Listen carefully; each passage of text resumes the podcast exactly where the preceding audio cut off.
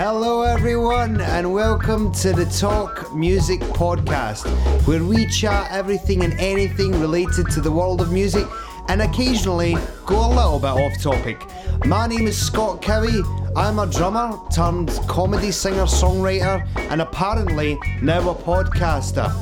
You're going to hear me chat to many different people, but more often than not, it will be fellow musicians focusing on their careers and lives within arguably the greatest art form in the world. And you get this for free each and every Thursday here at scott cowie dot com. And now we're on iTunes. Please subscribe, rate, review, maybe give us five stars. And for now, enjoy the show.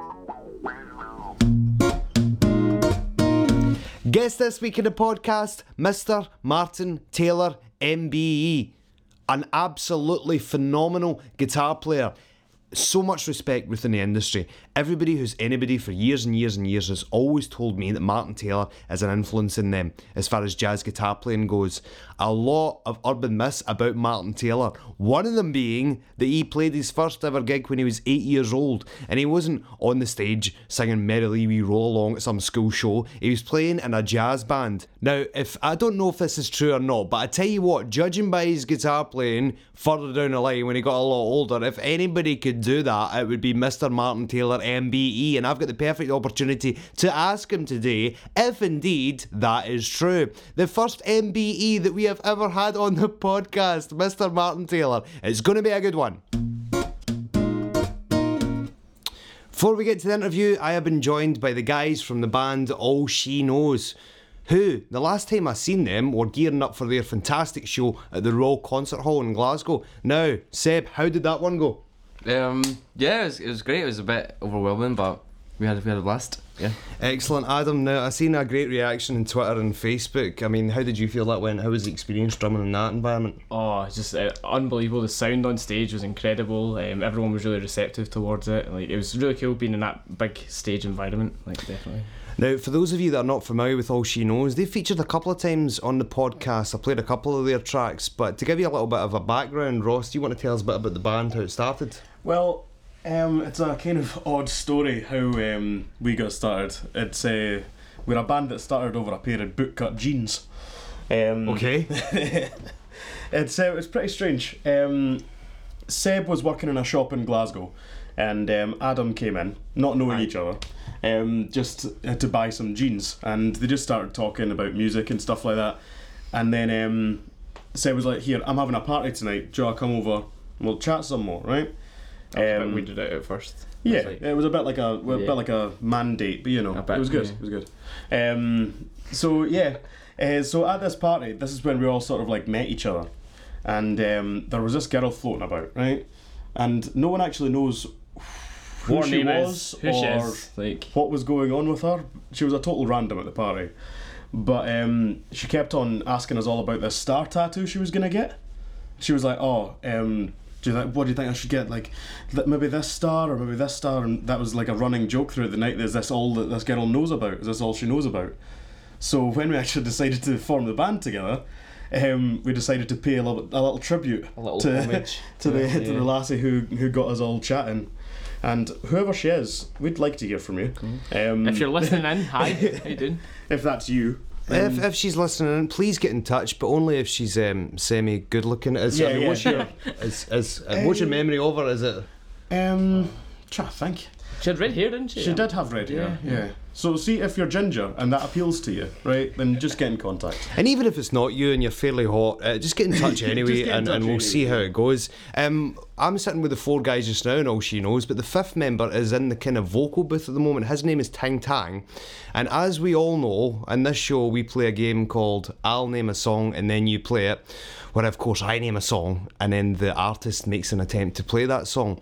Tang Tang has got his keytar, you heard me right, keytar.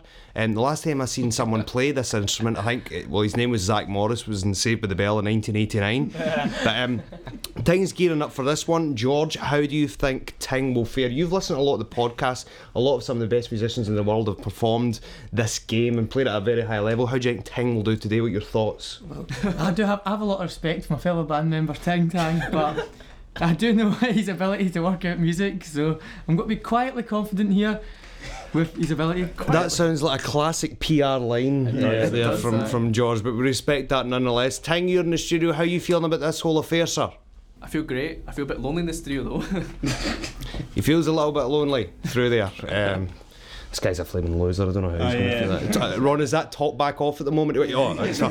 I tell you, I was oh, only kidding there. Right, here of we course. go. Ladies and gentlemen, let's play the game that I call, and we all know as, I'll name a song, and then you play it. I'll name a song and then you play it. I'll name a song and then you play it. I know that song you just played, 'cause ten seconds ago I just said it. Okay, Tang Tang is rearing to go. Tang, you played the Royal Concert Hall. You've done a few tours with this band, but this must be a career highlight, I'm sure. Yes, probably the highest of the highlights. The highest of the highlights. There we go. Wow. Right, first song that we're going to ask you to play. Jump by Van Halen. Here we go. Jump. All right.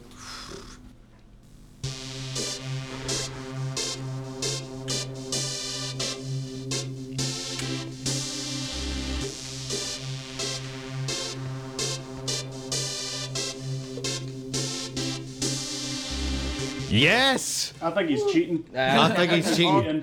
I tell you what, a good. Uh, I tell you what. It's a good job for demo buttons on guitars. Of course, eh? I know. Just one click of the button, just watch you guys. I know. Good job he's got YouTube in that guitar there. Right, next song, here we go. Auld Lang Syne. Um.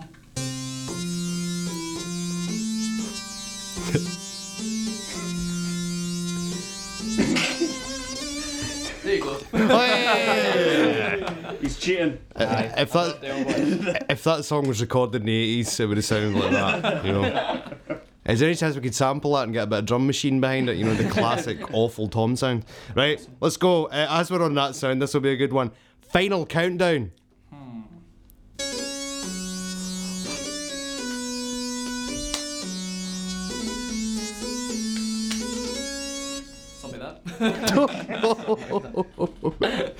That was good. The last couple of notes were kind of kind of blue note jazz, eh? Right, um, song number four, the EastEnders theme. Hmm, I'll just stick to the sound, eh? Go with that, though. We need that sound. You can't. There's no going back now. Yeah, we went for the middle with it. It would be amazing.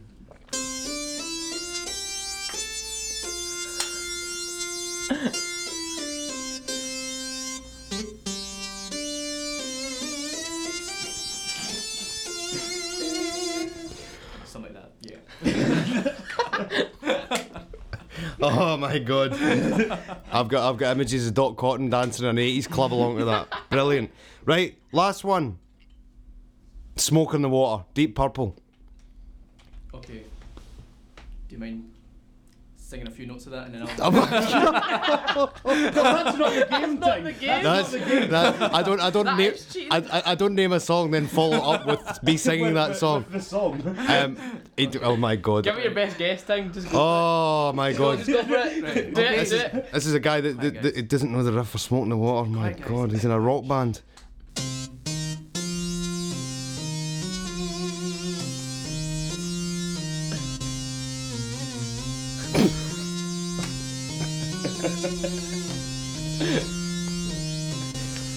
Hey. Give Tang a round of applause. Thank you, guys. Thank you. I tell you what, that was both the best and the worst. Uh, I'll name a song and then you play it. By far, in both extremes. Excellent stuff here with the boys from All She Knows. Don't forget, on the sixth of April, they're doing a massive gig at the Classic Grand. Go on to all she knows dot co dot uk for more details. And now we're going to get to an interview with Martin Taylor. Okay, we're back on the Talk Music podcast with Mister Martin Taylor. How are you, Martin? I'm fine, thanks. How are you doing? I'm doing all right, yeah. Now, I was delighted to find out that you're a massive fan of Django Reinhardt. Can you talk to us a little bit about that? Well, yeah, I mean, that really came about because, uh, well, it goes right back to my earliest memories, really, because my father was a big fan of Django's, and that was the music that was always being played in the house. So that was the music I grow, grew up with. So he was actually, Django Reinhardt was actually the first guitar player I ever heard as a kid. So, um... And I, my dad used to play, my dad was a jazz musician as well, he was a bass player. And uh, he used to play a lot of music, and his friends used to come around the house. Uh, but they used to put a lot of those those records on of the Hot Club, Django Reinhardt and Stephane Grappelli. And um, it was just something about Django, the way Django played, the sound of his guitar and what he did, that really, even at a very, very young age, it really touched me. And even as a, as a child, I thought it almost felt like the guitar was talking to me, which, of course, is... Django was a very lyrical player and a very lyrical uh, improviser.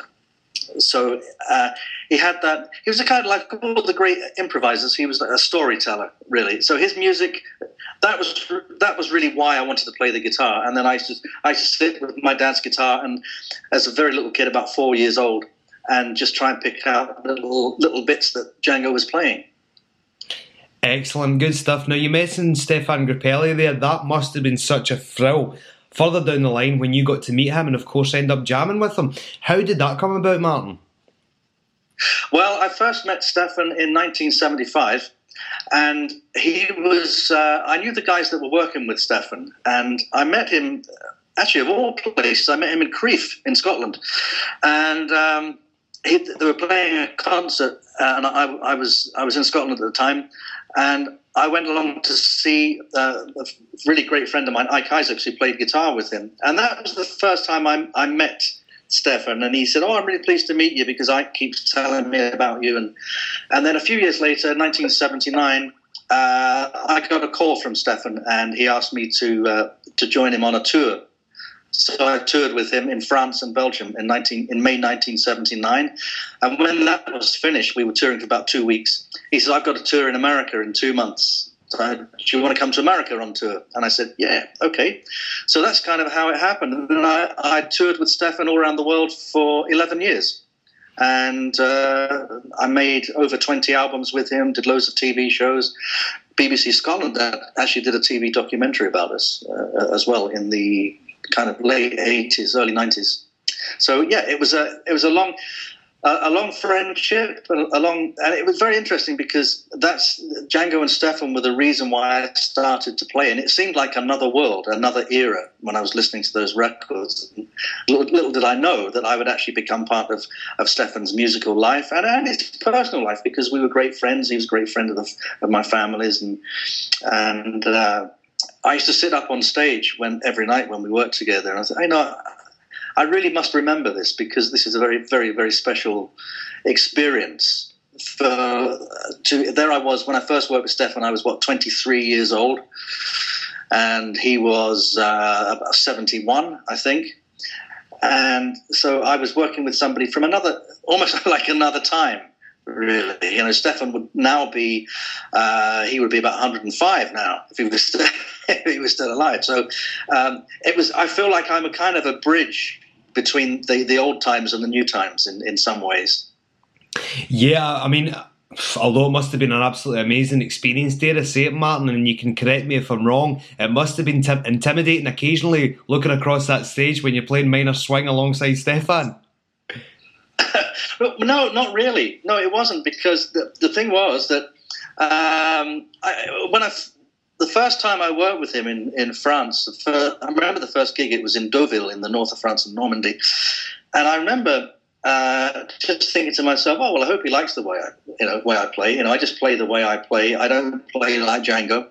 Um, but then I knew that the, the the Hot Club of France was only a six-year period in his life, and he worked with many, many other guitar players after that. And um, and even when we played together, we really didn't play very much of the Hot Club music. We played maybe maybe two or three tunes from the Hot Club uh, days, but mostly we just played jazz standards. And I got him to play some some other things as well that I I recommended that would be good things for him to play. So.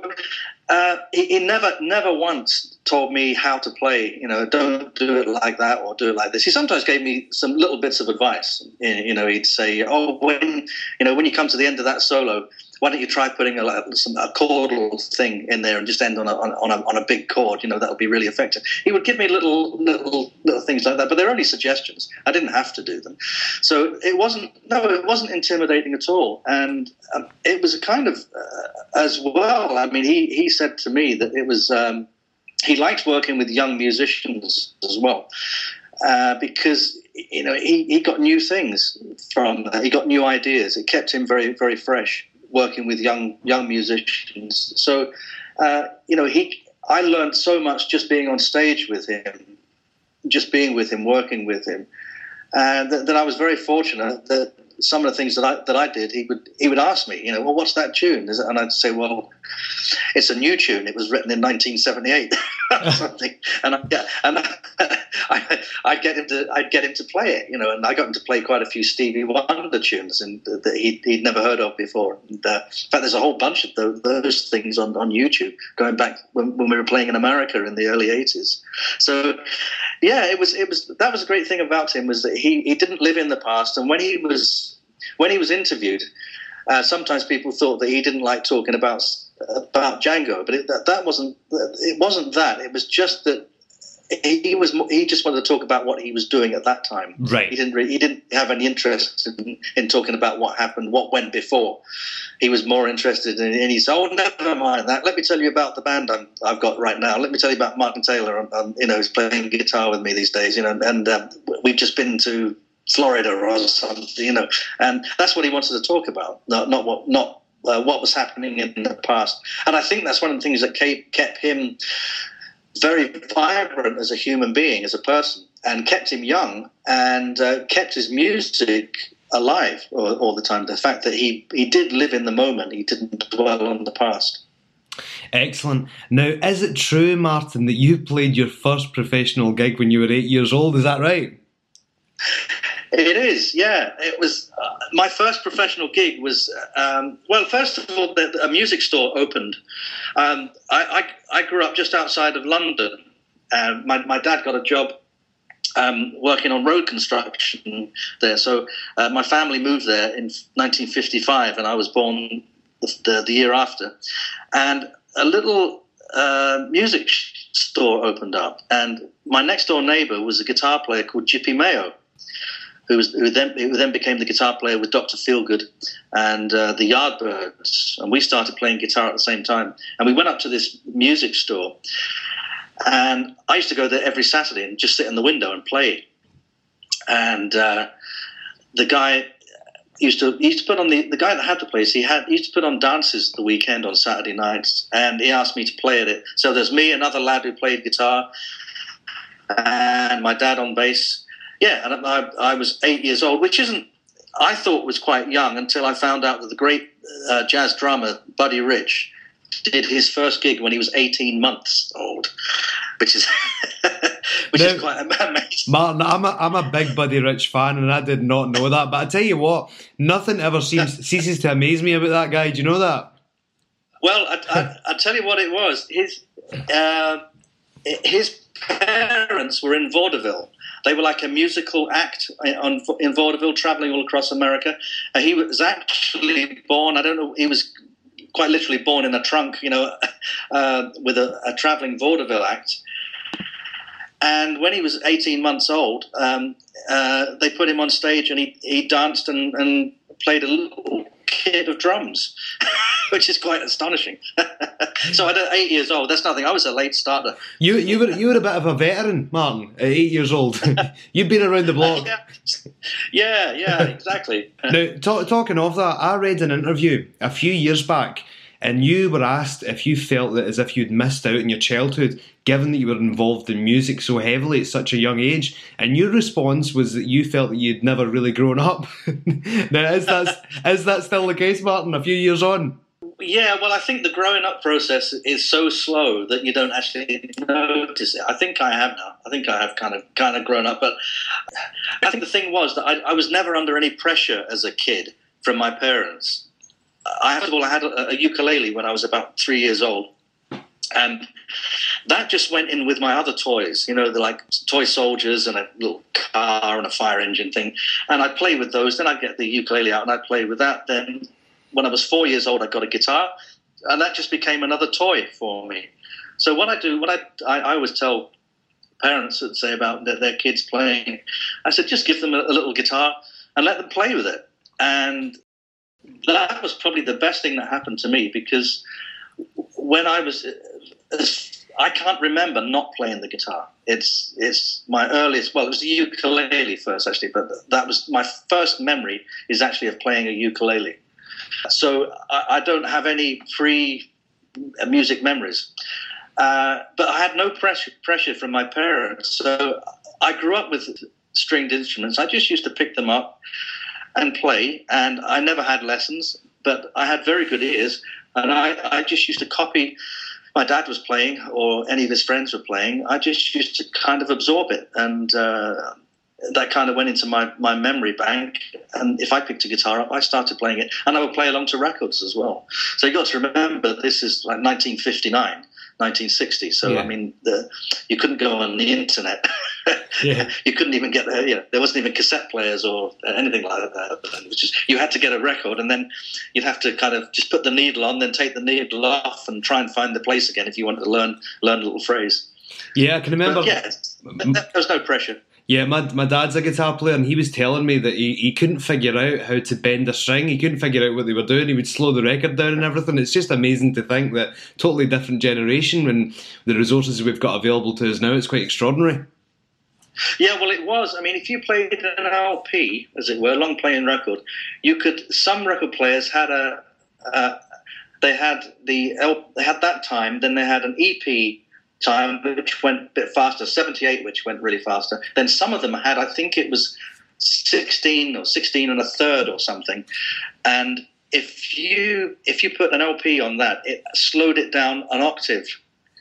Yeah, so halved it. So that meant you could actually work out what was being played, although it sounded like it was being played in the low register of a, of a tuba. Wow. But you could actually slowly work out the notes.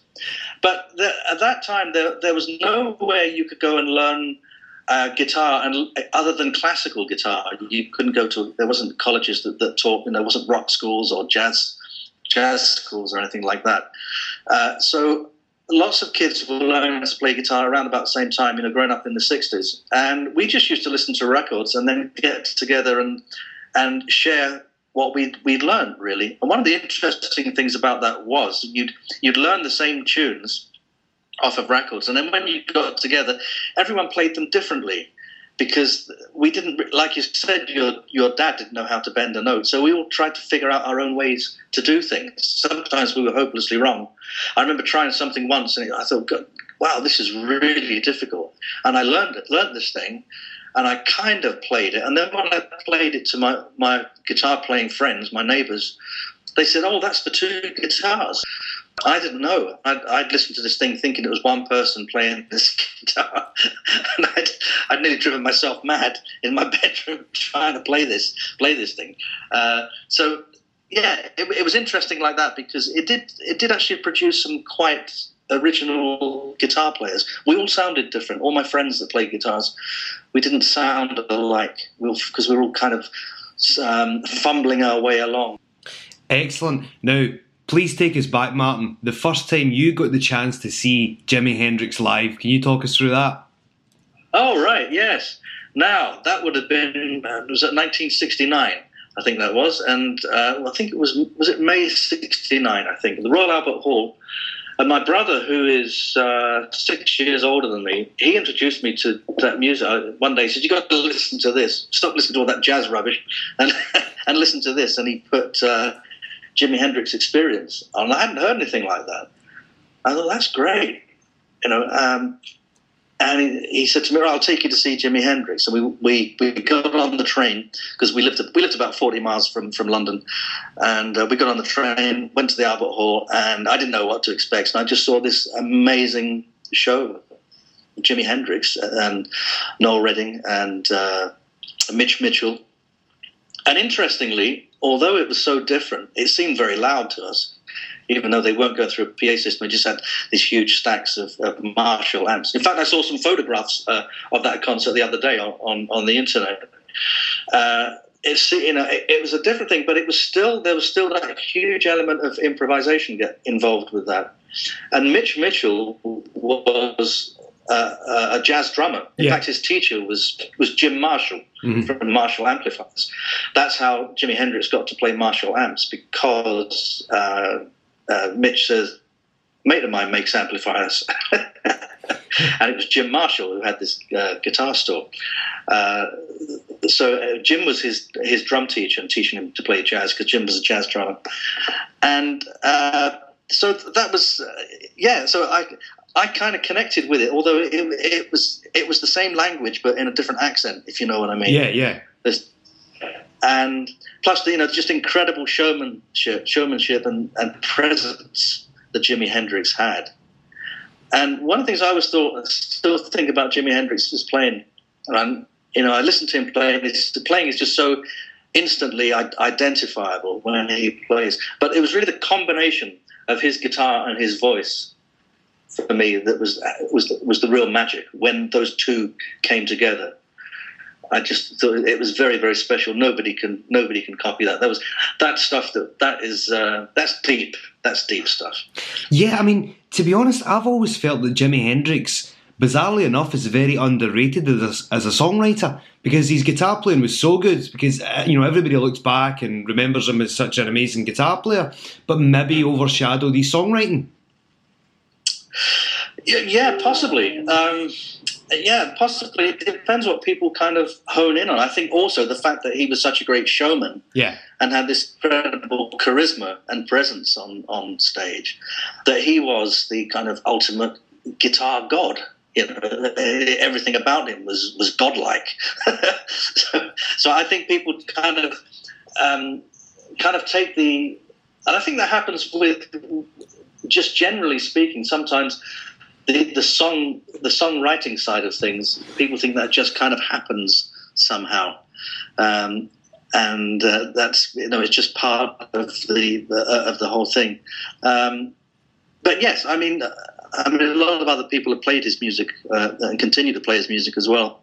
Um, but he was such a phenomenal performer that I think that.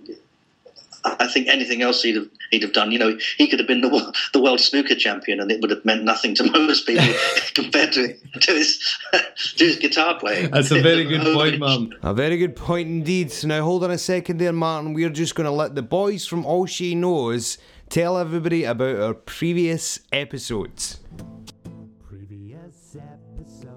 Hey guys, check out all the awesome previous episodes at scott cowie dot com. You've got your first episode, Glenn Matlock from the Sex Pistols. Episode two, Huey Morgan from the Fun Loving Criminals. We've got episode three with Sandy Tom. Episode four, Brian Ray from Paul McCartney's band. Episode five, Orianthes, Michael Jackson's guitarist. Episode six, Bob Jacobs, head spokesperson from NASA. Episode seven, Doctor Phil Toll. Episode eight, Graham Clark and Graham Duffin from Wet Wet Wet. Episode nine, Andy McKee. Episode ten, Steve Craddock from Ocean Colour Scene. Episode eleven, Cliff Goldmacher.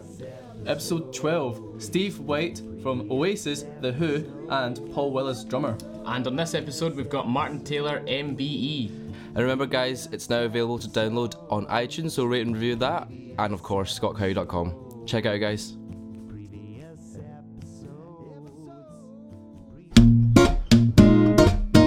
So what are you up to just now then? What projects are you getting involved with musically just now?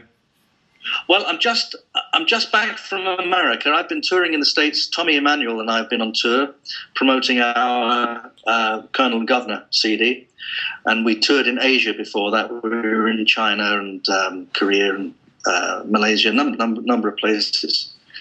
And so uh, we were touring in the States for six weeks. I'm now doing some dates. I've got two dates in Scotland. I'm playing in in Aberdeen on uh, on Thursday the twentieth, and Dunfermline on the twenty on the twenty-first. Right. And then I have a few, few dates down the, the south of England. And the beginning of April, I go back to the, the U S, and I'm touring for about a month uh, with with uh, a group I've put together called the Great Guitars, which is a kind of a rebirth of the original Great Guitars, with, which was Barney Kessel, Charlie Bird, and Herb Ellis. Uh, and I, I was part of that group um, for a number of tours when Herb Ellis uh, left the group uh, back in the back in the eighties. So. Uh, I've kind of resurrected um, the, the concept of the Great Guitars. So in the U S, I have um, Frank Vignola, uh, Vinnie Raniolo, and uh, Peppino D'Agostino with me uh, for that. And then when I play in Asia, I've got some guitar players from Asia, and in Europe and Scandinavia, I have guitar players from there. So it's it's a kind of, there's a pool of guitar players that, that do this. So I'll be doing that and a few solo dates as well. Then I go to Australia in in May. So that's, yeah. Uh, then European festivals during the summer, and then back to Asia at, at the end of the year. And I'm also working on some ideas for. I haven't, I haven't made a. I haven't made a solo C D in quite a few years, so I'm re- ready to do another one and a f- few other ideas up my sleeve. I'm going to put in my request for your up and coming Scottish gigs. I want to hear some Chet Atkins stuff. I love your version of Chet Atkins uh, material. We, we Chet and I recorded together. Uh, he was a good friend, and and in fact, there's going there's going to be a couple of tracks that we recorded together, guitar duets that we recorded in the late eighties that are going to be reissued fairly soon. As oh, well. Great! Yeah, so um, I think I think what it was, one of the things about Chet and I, we we both liked a lot of the same tunes, but he, you know, he played in that thumb picking style that you know that he kind of in, invented. Whereas the way I play is more like a piano, it's like stride piano player. It's it's quite similar in a, in a way, um, but mine's sort of slightly slightly jazzier, and there's a few other things going on uh, beside that. But um, yeah, Chet was Chet was just fantastic, and he inspired so many people. He was hugely influenced by by Django Reinhardt too, and also there was another guitar player from Argentina called Oscar Alemán, who was a contemporary of Django's. And he lived in Paris for quite a while in the nineteen thirties. And I heard a recording just the other day of Oscar Alemán playing Whispering. There's a famous recording of Chet playing Whispering uh, in the, I think, in the fifties. And I heard Oscar Alemán playing it in the nineteen thirties. And he was playing the same, he played with a thumb pick and playing the same kind of style. Uh, and I know that Chet was a, a fan of his. So it's it's always interesting to to trace back where things come from. They uh, sometimes you, you think, well, a musician invented a certain style of, of playing, but then when you when you look into it, you you see where their influences are, and they've actually they've actually come from somewhere before. Uh, where it's not so obvious, like a lot of my playing doesn't seem so obvious because most of the musicians that that really influenced me were piano players. So I've kind of taken a lot of piano playing ideas onto the guitar. So it's not instantly obvious where where my what my influences are, but they're all there. We're only just we're, all we're doing is carrying carrying it all along. None of us are doing anything. There's nothing new. One of the things you discover in music, nothing's nothing comes up new. It's all it's all been. It's all been here before. I want to get your take on a couple of guitar players, Martin, lastly. Um, John Martyn, what were your thoughts on him? John Martyn, love John Martyn's playing. Yeah. Um, I heard I heard him play. I I've, I saw John on on television a few times. I never saw him play live. And I, I just loved... He, he just had this really solid way of playing and a great sound. And you know, when when he accompanied himself, it was just it was just perfect. Another guitar player like that for me is Martin Taylor. Yeah, he's got that same real solid, grounded playing. You can't imagine any other guitar player uh, accompanying them. You know, when when they're singing. You know, so it's it's just it's just perfect. It just becomes a perfect. Um, it just all merges together as one perfect piece of music. Excellent. Young guitar players right now, who is, is a kind of young and up and coming guitar player that you look at and, and you know maybe you've got a high opinion of, Martin?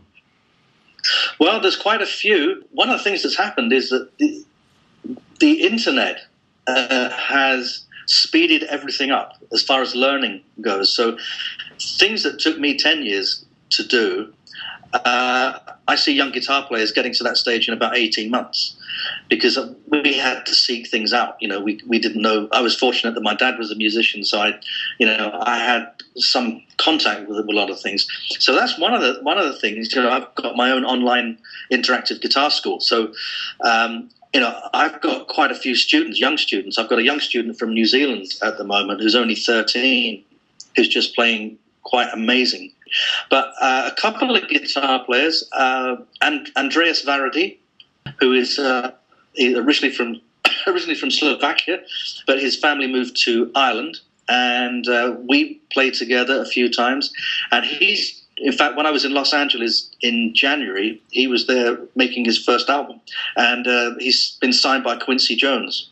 So he was uh, making that album for Quincy Jones, and uh, he's uh, Quincy Jones is, is his manager, actually. Uh, there's also um, there's another guitar player who's probably, I think he's probably around about twenty-four, twenty-five now, but I first worked with him in America when he was twelve. It's a guitar player called Julian Lage, and he's he went on to work with Gary Burton, and he's a, a really extraordinary, extraordinary musician. But yes, I, I mean, I'm, I do meet some really fantastic players. My my progress was very slow and um, drawn out. You know, I wasn't playing anywhere near the way these guys were playing when, when I, I was their age. It was it was a it was a far more longer drawn out process. They seem to absorb things so quickly because there's, and I, I think the internet just has a lot to do with that. Whatever you want to know, just just go on there and, and you'll you'll find it.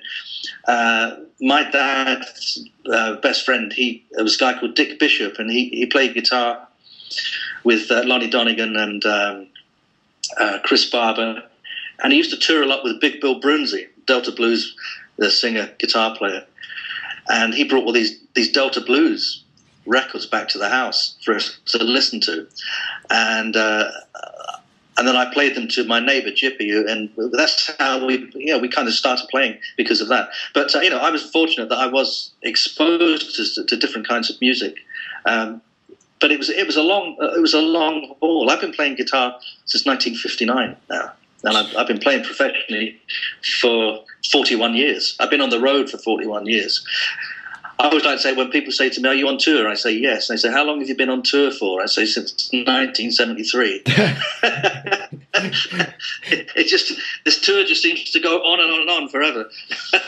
Absolutely brilliant, Martin. Listen, it's been an absolute pleasure uh, talking to you today, and we'll have to get you on for a part two to sit with that acoustic guitar of yours. All right, okay, and talk we'll do us, that next time. Yeah, absolutely, and talk us through those different techniques, because I play a bit of guitar myself and then I watch you play and I just think there is no hope and there is no point in me continuing with this because you're just at another oh, no. level. Thanks very much, and um, best of luck right. with um, the continuation of the forty-one-year tour. Yeah, I don't know how much longer it's going to go on for. Take All care, right. Martin. Thanks a lot. No problem, thank you. Fantastic insight there into the career of Martin Taylor. He's so passionate still to this day after being on the road for so many years. I'm still with the guys now from All She Knows. Just remember, this coming Sunday they're playing at the Classic Grand, okay? Now, Tyne, where can we get tickets for that? Uh, you can get it on our Bandcamp if you go on bandcamp.com forward slash All She Knows Music. And we've also got tickets on us, so you can Facebook us on All She Knows, which is facebook.com forward slash All She Knows Music. Okay. Fantastic stuff. So what's the latest then? Have you got an E P out at the moment? Is there an album in the works? What's going on, George? Well, uh, I think we've got a single that'll be coming out uh, very soon. We're actually going to film some of our set at the Classic Grand gig, so if it's coming along you might get to be in our next music video. Great stuff, thanks for that, George. Remember and follow these guys at All She Knows on Twitter, and add them on Facebook too. And tell a friend, let everybody know what's going on over here at scott cowie dot com. We're also now on iTunes. Rate, review, maybe click on that subscribe button, and thank you very much for hitting that download button today and listening to our podcast. Please spread the word, and we'll see you next week.